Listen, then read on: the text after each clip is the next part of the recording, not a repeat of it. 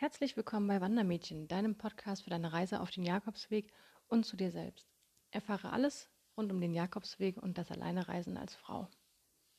Hey Wandermädchen, ähm, ich musste gerade selber überlegen, äh, wie mein Intro überhaupt äh, funktionierte. Ich habe mir das nirgendwo aufgeschrieben. Ich hatte es mir damals einmal, glaube ich, aufgeschrieben, dann immer benutzt und irgendwie ist es jetzt schon wie so ein, äh, weiß ich nicht, wie so ein Gebet für mich. Ähm, was, wenn man anfängt, dann plötzlich wieder in den Sinn kommt und äh, man vergisst es irgendwie nicht. Es ist dann wie Fahrradfahren. So, lang nichts mehr gehört. Ich hoffe, euch geht's gut. Ähm, aktuell stecken wir alle ja in der Corona-Situation. Darüber wird die Folge heute auch ähm, gehen, beziehungsweise das ist eher der Auslöser für die heutige Folge. Ähm, ja. Ähm, Erstmal zu den letzten sechs Monaten vielleicht, um euch da mitzunehmen. Viele von euch äh, haben mich ja schon auf der Reise letztes Jahr begleitet. Ich hatte letztes Jahr meinen Job gekündigt auf Ende Januar hin und bin dann Mitte März äh, losgelaufen. Am 23. März war das. Ähm, bin in meiner Heimatstadt Konstanz losgelaufen, durch die Schweiz, durch Frankreich, also in der Schweiz war es der Schwabenweg, dann die Nummer 4, ähm, dann in Frankreich ging es dann über die Via Gebenensis, die Via Podiensis, dann hoch auf den Camino del Norte.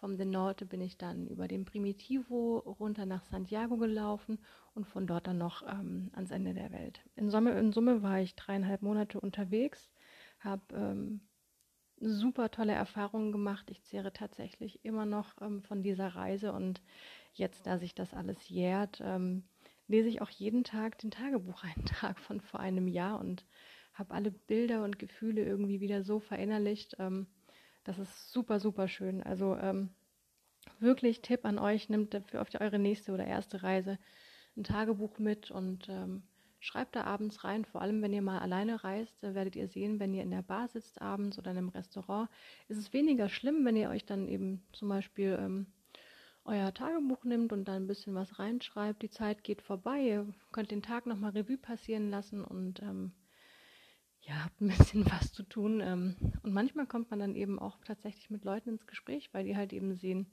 dass man vielleicht ähm, kein Einheimischer ist. Na gut, ein Pilger wird sowieso immer erkannt.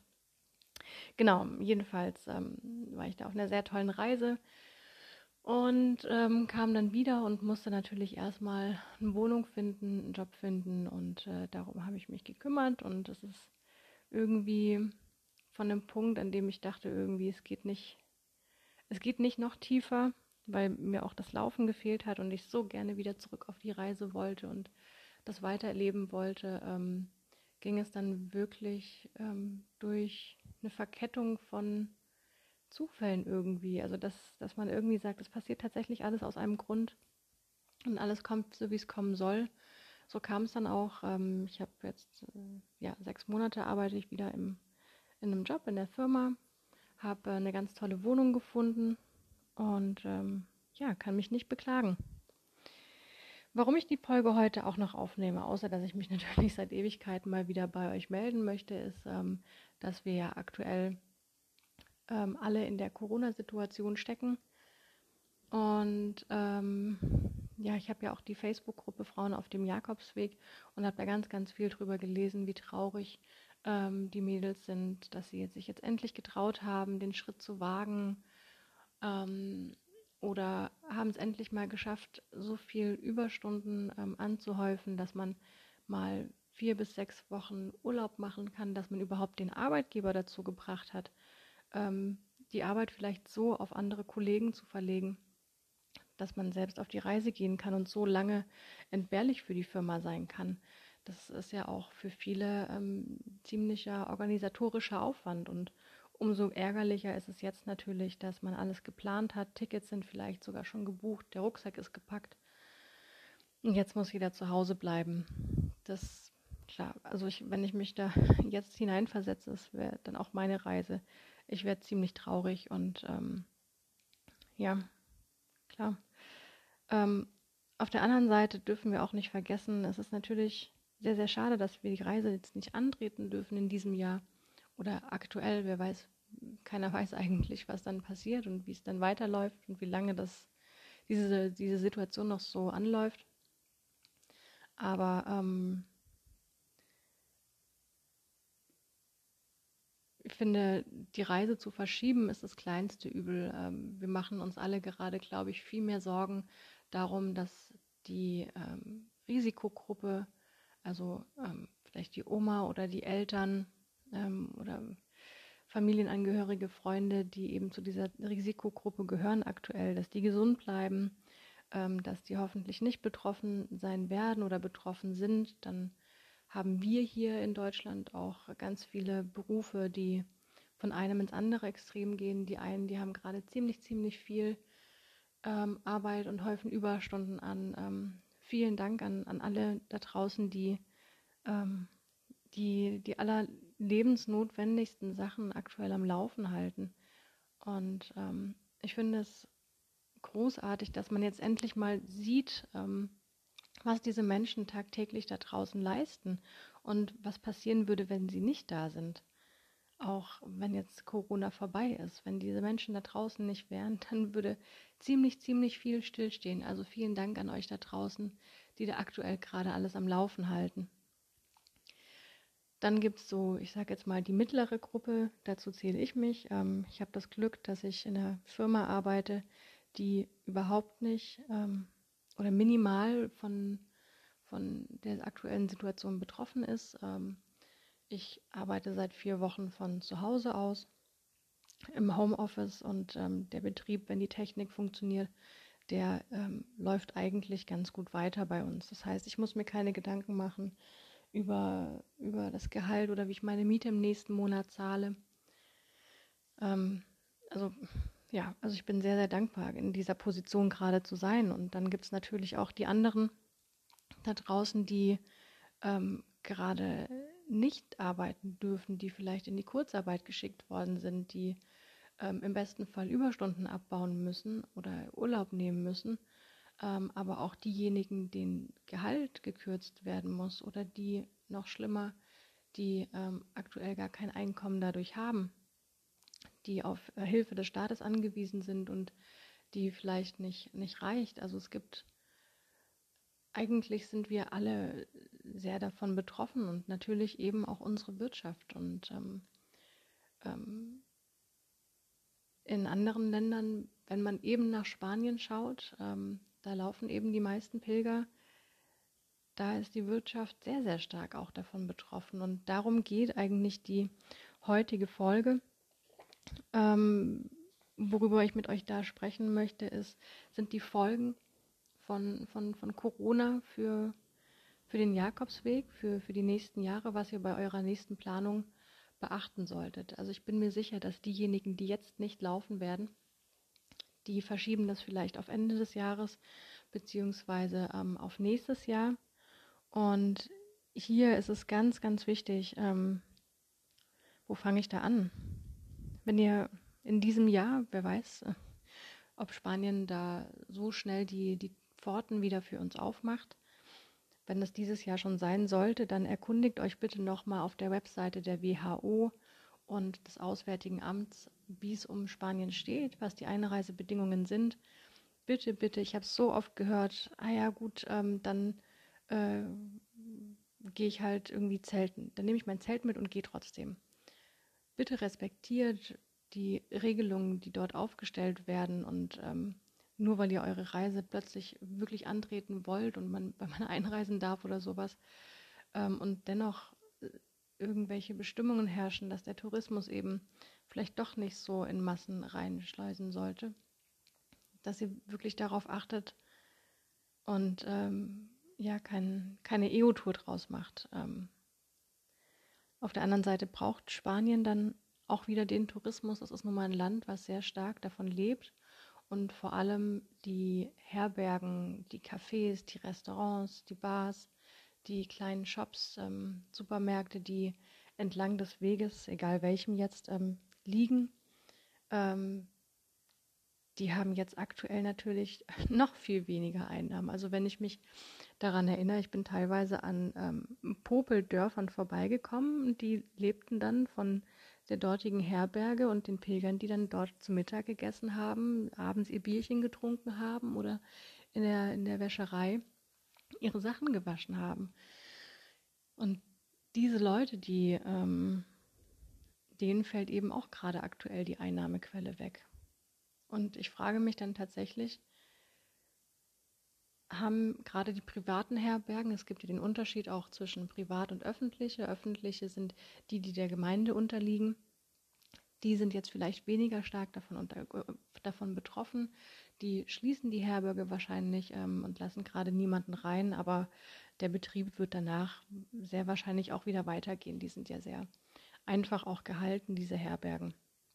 Allerdings dann die ähm, privaten Herbergen, die wirklich davon leben, die jetzt auch nicht ähm, in Saus und Braus davon leben können, aber die, ich meine, kein Mensch hätte damit gerechnet, ganz ehrlich, dass plötzlich alles stillsteht und keiner mehr kommen, kommen wird.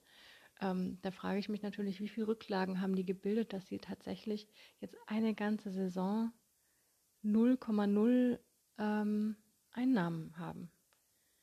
Und da frage ich mich natürlich, wie weit werden diese kleinen Herbergen überleben können und wie viel von den Herbergen werden dann im nächsten Jahr noch offen sein? Und von den Kaffeebars. Also keiner von uns weiß ja auch selbst hier nicht, wie es dann danach weitergeht. Welch, welches Café wird dein Lieblingscafé um die Ecke wieder aufmachen? Wird es das noch geben? Wissen wir alle nicht. Genauso ist es eben in Spanien. Ähm, viele von euch werden sehr wahrscheinlich dann die Reise aufs nächste Jahr verschieben. Und hier möchte ich euch einfach darauf hinweisen, dass nächstes Jahr in 2021 ist wieder ein heiliges Jahr in Spanien. Das heilige Jahr ähm, findet nur statt, wenn der 25. Juli auf einen Sonntag fällt. Das ist der Jakobustag. Und, er, und nur in dem heiligen Jahr ist auch die heilige Pforte der Kathedrale in Santiago geöffnet. Ich werde euch auch nochmal über das heilige Jahr eine gesonderte Folge machen mit allen ähm, interessanten Infos. Aber ähm, um auf das heilige Jahr eben zu sprechen zu kommen, wie der Name schon sagt, es ist heilig. Viele, viele gläubige Pilger werden nach Spanien strömen in diesem Jahr. Und ich habe mir mal die Statistiken vom letzten äh, heiligen Jahr angeschaut, also von dem heiligen Jahr an sich und von dem Jahr zuvor. Das letzte heilige Jahr war im Jahr 2010 ähm, und eben das Jahr davor war 2009. Und in 2009 haben wir in Summe 145.877 ähm, Pilger und Pilgerinnen gehabt, die in Santiago ankamen. Also 145.000, sagen wir mal 176, runden wir ein bisschen auf. Und in 2010, ein Jahr später, waren es schon 272.000 und ein paar zerquetschte. Also ihr seht, es ist, es ist fast die, die Hälfte mehr geworden ähm, im heiligen Jahr als im Jahr zuvor. Wenn wir jetzt mal schauen, für 2020 gibt es eben noch keine Statistik, ähm, aber ähm, was übrigens krass ist, wenn man auf der, auf der Seite des ähm, Pilgerbüros in Santiago schaut, normalerweise steht dann dort ähm, heute angekommene Pilger 223. Und jetzt sieht man einfach null. Das ist, das ist wirklich so krass. Ähm, naja, auf jeden Fall, dort findet ihr auch die Zahlen nochmal, wenn euch das äh, mehr interessiert. Dann gibt es Statistiken, auch wie viele Männer, wie viele Frauen, aus welchen Ländern und so weiter. Was im letzten halben, im letzten heiligen Jahr auch interessant war, war, dass 69 Prozent der Pilger, die in Santiago ankamen, aus Spanien stammen. Und ähm, jetzt 2019, also das letzte abgeschlossene Jahr, was wir hier in Zahlen vorliegen haben, da haben wir jetzt schon 347.578 Pilger, die ankamen. Also 347, knapp 350.000 Pilger, ähm, die in Santiago ankamen. Also, ähm, und jetzt zieht euch mal rein, wenn die Pilgeranzahl vor dem letzten heiligen Jahr sich verdoppelt hat, dann gehen auch Experten davon aus, dass im nächsten heiligen Jahr 2021 zwischen 500.000 und 600.000 Pilger auf den Jakobsweg strömen werden Richtung Santiago. So, jetzt ist es ja eh schon viel und wir wissen ja alle, wer in den Sommermonaten auch so schon auf den Camino Frances gelaufen ist, der weiß, ähm, was dort für ein Ansturm eigentlich herrscht, was für ein Pilger, Pilgermassentourismus dort ist. Ähm, jetzt in 2021 eben viele Leute haben dann schon geplant, die wussten, es ist heiliges Jahr, ich will unbedingt im heiligen Jahr laufen. Mehr Gläubige kommen, mehr Spanier werden sehr wahrscheinlich laufen. Plus, jetzt kommen noch die Leute hinzu, die sich dessen gar nicht bewusst sind, die gar nicht wissen, dass nächstes Jahr das heilige Jahr ist. Was bedeutet das? Dass auf die, die denen das bewusst ist, dass auf die nochmal die Leute kommen, die in diesem Jahr nicht laufen können, uns aufs nächste Jahr verschieben. Und da sprechen wir nicht nur von den Menschen aus Deutschland, sondern wirklich ähm, europaweit, wenn nicht sogar noch, äh, noch weitreichender. Also es wird meiner Meinung nach ziemlich voll werden. Und dann stellt sich natürlich auch die Frage, es wird voll, wird es denn die Herbergenstruktur, die wir gewohnt sind, dann auch tatsächlich geben? Ähm, werden die Herbergen, die dieses Jahr nicht öffnen konnten, komplett zugelassen werden mussten, werden die in der Lage sein, die finanziellen Mittel so weit aufrechtzuerhalten, nächstes Jahr wieder zu eröffnen? Kommen andere, die die finanziellen Mittel haben, übernehmen die Herberge, dass es eben offen ist? Wird der Staat irgendwie das subventionieren? Man weiß es nicht, aber ich möchte euch einfach darauf hinweisen, dass es in 2021 ähm, sehr viele Pilger dort geben wird. Deswegen ähm, mein Tipp, sucht euch vielleicht Alternativen. Also erstens, wenn ihr das tatsächlich machen wollt, dann schaut davor, welche Strecke wollt ihr laufen. Vielleicht nehmt ihr dann eben nicht den Camino Frances, sondern nimmt ein bisschen ein paar ähm, unbekanntere Wege. Ähm, vielleicht den Camino Primitivo oder den Camino del Norte, ähm, den Camino Inglés. Ähm, was es noch? ähm, naja, äh, Via de la Plata ähm, und ähm, schaut im Vorfeld, ruft die Herbergen an, reserviert vielleicht, wenn möglich, schon mal, ähm, damit ihr dort abgesichert seid. Denn es gibt nichts Schlimmeres als zu sehen, scheiße, laufen irgendwie gerade 30 Leute los. In der nächsten Herberge, die 25 Kilometer weit weg ist, gibt es nur eine im nächsten Dorf, was 25 Kilometer weit weg ist, gibt es nur eine Herberge, die äh, beherbergt gerade mal 25 Leute. Also ist der Run da, dass man unbedingt zu dieser Herberge kommen muss vor den anderen 29. Ähm, und ich hasse diese Art von Laufen, dieses, dieses Rennen auf die nächste Herberge. Ich, naja. Und ähm, deswegen, ja, ruft dort an, reserviert dort, wenn möglich, ähm, plant jetzt schon alles vor oder sobald es halt wieder geht, ähm, um da sicher zu sein, wenn ihr dort unbedingt dann laufen möchtet. Ähm, wenn ihr sagt, okay, wow, da habe ich eigentlich auch keinen Bock drauf, muss jetzt nicht unbedingt sein, dann schaut nach alternativen Wegen, schaut vielleicht hier in Deutschland, was gibt es hier für Wege bei euch um die Ecke in der Region. Ähm, in der Schweiz gibt es ganz, ganz tolle Wege, ist ein bisschen, ja, bisschen hochpreisiger, die, die Unterkünfte dort. Ähm, aber auch da gibt es Pilgerherbergen vereinzelt ähm, oder schaut mal in Frankreich. Also in Frankreich die Via Gebenensis und Via Podiensis war sehr, sehr schön. Ähm, darüber hatte ich, glaube ich, auch schon mal eine Podcast-Folge gemacht. Also hört auch gerne die letzten Folgen an. Dort habe ich auch schon über ähm, den einen oder anderen Weg gesprochen und über alternative Wege, die ihr wählen könnt und welche Voraussetzungen da gegeben sein sollten. Ähm, wenn ihr könnt, wenn ihr noch so lange warten könnt, verschiebt es vielleicht auf 2022, wenn sich vielleicht wieder alles eingependelt hat. Ich weiß, es ist ziemlich mühsam, so lange wieder drauf zu warten, aber es wird sich bestimmt lohnen. Ich meine, es lohnt sich immer, auf jeden Fall. Ähm ja, was noch? Was habe ich hier noch auf meiner Liste stehen? Genau, sucht euch Alternativen.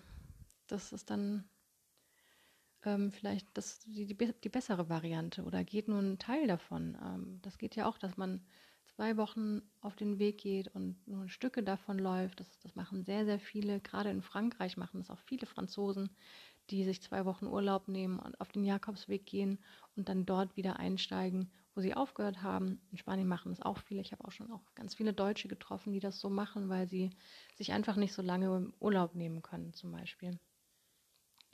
Also beachtet einfach ähm, oder zieht, zieht ähm, die Informationen in Betracht ähm, bei eurer zukünftigen Planung über den Jakobsweg, was im nächsten Jahr eben ansteht und wie jetzt die ganzen Geschehnisse der heutigen Zeit ähm, dann dort mit einspielen werden.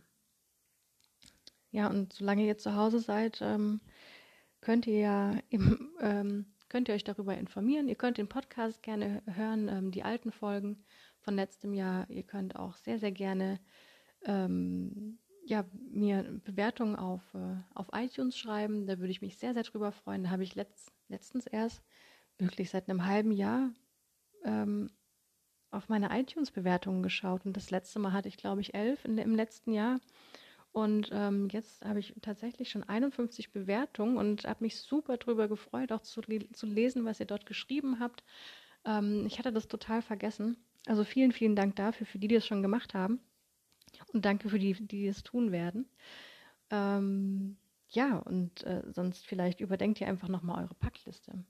Vielleicht habt ihr viel zu viel eingepackt, was ihr gar nicht braucht. Ich meine, jetzt, jetzt merkt man mal, wie wenig man eigentlich braucht. Ein Bett, was zu essen, einen guten Wein, ähm, Klamotten, die man anhat, aber irgendwie ähm, hat man ja jetzt auch dieses Bedürfnis, was Neues zu kaufen, auch nicht. Wir können jetzt nicht diese Spontankäufe ähm, in der Stadt tätigen. Also schaut einfach nochmal auf eure, auf eure Packliste. Ähm, ich habe damals so gepackt, dass ich alles, was ich mitnehmen wollte, weil ich mir einfach unsicher war, okay, ich laufe Mitte März los.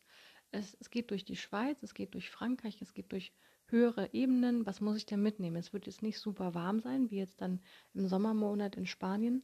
Ähm, also muss ich auch die entsprechende Kleidung dabei haben. Also habe ich alles auf den Tisch gepackt, bei dem ich dachte, das brauche ich unbedingt. Habe es abgewogen, habe es in der Excel-Tabelle gepackt, habe dann jedes Teil eben mit Beschreibung, Gewicht und Priorität von 1 bis 3. 1 ähm, super wichtig, ohne Hose und ohne, ohne Schuhe äh, wird kein Mensch laufen. Also die Schuhe, weil ihr sie selber braucht und die Hose, weil es vielleicht nicht jeder sehen möchte. Ähm, und ähm, Nummer zwei ist, ähm, ja, ist ganz schön dabei zu haben. Braucht man schon mal, eine, weiß ich nicht, eine Taschenlampe, ein Taschenmesser oder sowas. Ähm, und als drei sind wirklich Luxusartikel wie die Powerbank. Brauche ich denn wirklich eine Powerbank oder eine Bodylotion oder sowas? Alles, was dann so Platz wegnimmt. Ähm, und so bin ich dann hergegangen und habe jeden, jeden Artikel sozusagen aufgeschrieben, aufgelistet. Und mein Ziel war es, mit maximal 8 Kilogramm zu laufen. Denn ihr dürft ja nicht vergessen, am Ende habt ihr noch Wasser dabei, ihr habt noch ähm, Proviant dabei, was dann zwischen 1 bis 2 Kilo wiegt. Also on top nochmal auf diese 8 Kilo. Und 8 Kilo sind schon viel. Mm. Und ähm, genau. Und dann bin ich hergegangen und habe in dieser Excel-Tabelle nach den Prioritäten gefiltert und habe nur mal die Nummer 1 ausgewählt. Also alles Notwendige, ähm, bei dem ich mich auch nicht selber beschissen habe. Also ihr dürft euch nicht selber bescheißen und sagen, ja, das ist wirklich lebensnotwendig, der Nagellack hier. Ähm, dann ähm, seht ihr am Ende, wenn ihr dann das Gewicht summiert von den Prioritäten, von der Priorität 1, ähm, dann seht ihr auch ganz klar, okay, hm, schon 5 Kilo. Dann muss ich aber bei Priorität 2 und 3 ziemlich abspecken. Also geht ihr als nächstes in die Priorität 2 und guckt dann, wovon, worauf von dem, worauf kann ich nicht verzichten, was unter Priorität 2 steht. So, und dann rechnet ihr das Gewicht von Priorität, Priorität Heidefetz 2 auf Priorität 1 und so weiter. Und wenn ihr dann noch ein bisschen Luft habt, könnt ihr euch was aus Priorität 3 aussuchen. Und ähm, so kam ich tatsächlich dazu, dass ich nur 8 Kilo mitgenommen hatte und als ich in Spanien ankam, ähm, habe ich einiges schon wieder zurückgeschickt ähm, und bin am Ende mit sieben Kilo ähm, gelaufen. Und mir hat es an nichts gefehlt. Ich hatte nicht einmal das Gefühl, boah, das und das äh, bräuchte ich jetzt. Taschenlampe brauchst du nicht. Du hast eine Taschenlampe in deinem Handy drin. Kannst du sofort sparen. Aber das würde jetzt diese, diese Podcast-Folge eigentlich schon wieder sprengen. Ich wollte euch eigentlich nur darauf aufmerksam machen, ähm, wie das im nächsten Jahr dann kommen könnte mit dem heiligen Jahr. Über die Packliste, wie ich gepackt habe, äh, was unnötig ist, ähm, was super wertvoll ist bei deiner Reise. Da werde ich dir eine neue Podcast-Folge aufquatschen. Jetzt in Quarantäne ähm, hat man ja wieder mehr Zeit. Ich wollte heute auch eigentlich draußen im Garten für euch eine Folge aufnehmen, ähm, aber der Nachbar, der mäht seinen Rasen und eigentlich wollte ich euch Vogelgezwitscher äh, im Hintergrund ähm, präsentieren und keinen Rasenmäher. So, jetzt sitze ich halt in meinem Wohnzimmer. also gut. Also, ihr Wandermädchen da draußen. Lasst den Kopf nicht hängen, macht das Beste aus der Situation, bleibt zu Hause, ähm, erkundigt euch, ähm, überlegt euch, wie ihr euren nächsten Jakobsweg planen wollt. Und ähm, ich freue mich auf die nächste Folge mit euch und weiterhin Buen Camino. Bleibt alle gesund.